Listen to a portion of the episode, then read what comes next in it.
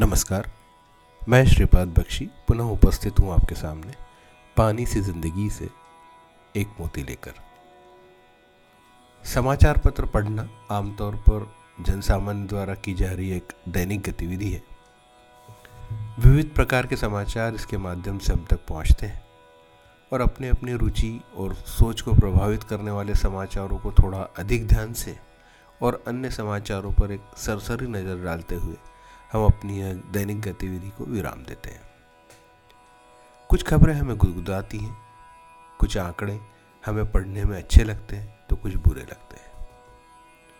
परंतु इन अच्छे या बुरे लगने वाले आंकड़ों का हमें अपने व्यक्तिगत जीवन में कुछ असर दिख रहा ऐसा प्रतीत नहीं होता।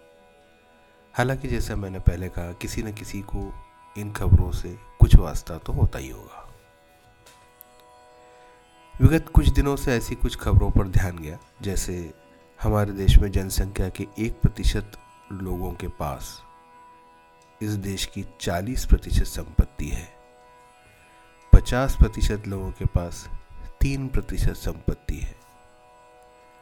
जो ये एक प्रतिशत लोग हैं, जिनके पास 40 प्रतिशत संपत्ति है, वे कुल टैक्स का तीन से चार प्रतिशत देते हैं।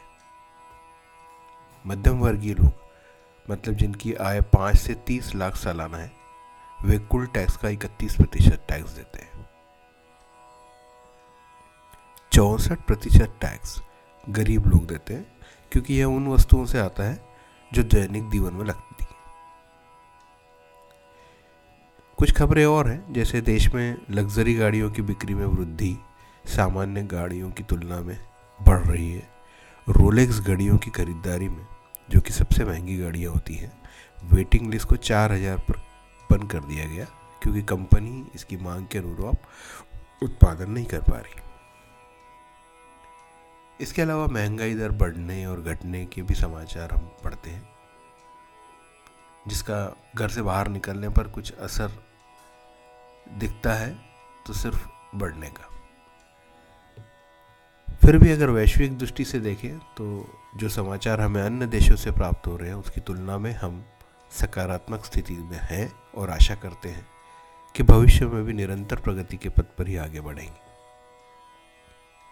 इस समय दो वर्ष पूर्व संस्था अलीबाबा के संस्थापक जैक मा द्वारा एक दीक्षांत समारोह में दिया गया संबोधन ध्यान आता है, जिसमें उन्होंने स्वीकार किया था कि वे पढ़ाई में तो सफल नहीं हुए परंतु उन्होंने व्यवसाय में बहुत मेहनत की और उसका यह परिणाम है कि एक प्रतिष्ठित यूनिवर्सिटी ने उन्हें यह मानद उपाधि प्रदान की है।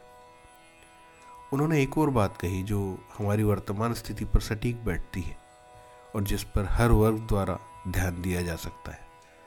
उन्होंने कहा कि जब आप लाख, दस लाख और करोड़ कमाते हैं तो वह तो आपका है, परंतु जब आप सौ, दो सौ और हज़ारों करोड़ कमा रहे होते हैं तो यह पैसा आपका नहीं है।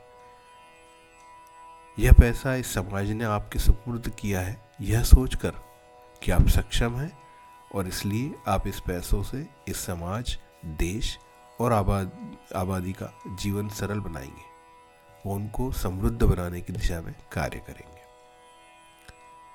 इस सोच को सिर्फ़ पैसे से ना भी जोड़ें तो जो भी हमारे पास हमारी आवश्यकता से अधिक है, वह किसी अधिक ज़रूरतमंद तक पहुँचाने की इच्छा शक्ति यदि और व्यापक होती जाए तो क्या बात हो? इस आशा और विश्वास के साथ कि यह सोच केवल कुछ लोगों तक ना रहते हुए व्यापक बनेगी, फिर मिलते हैं। जय हो। नमस्कार।